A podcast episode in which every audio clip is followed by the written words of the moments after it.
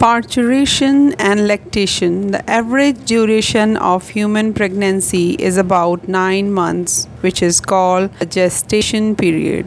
Vigorous contraction of uterus at the end of pregnancy causes expulsion or delivery of the fetus. This process of delivery of the fetus or childbirth is called parturition. Parturition is induced by a complex neuroendocrine mechanism. The signals for parturition originate from the fully developed fetus and the placenta, which induce mild uterine contractions called fetal ejection reflex. This triggers release of oxytocin from the maternal pituitary.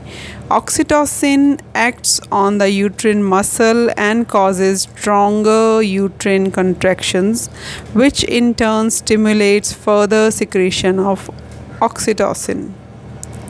The stimulatory reflex between the uterine contraction and oxytocin secretion continues, resulting in stronger and stronger contractions.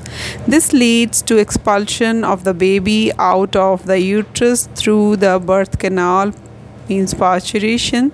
Soon after the infant is delivered, the placenta is also expelled out of the uterus. The mammary glands of the female undergo differentiation during the pregnancy and starts producing milk towards the end of the pregnancy by the process called lactation. This helps the mother in feeding the newborn.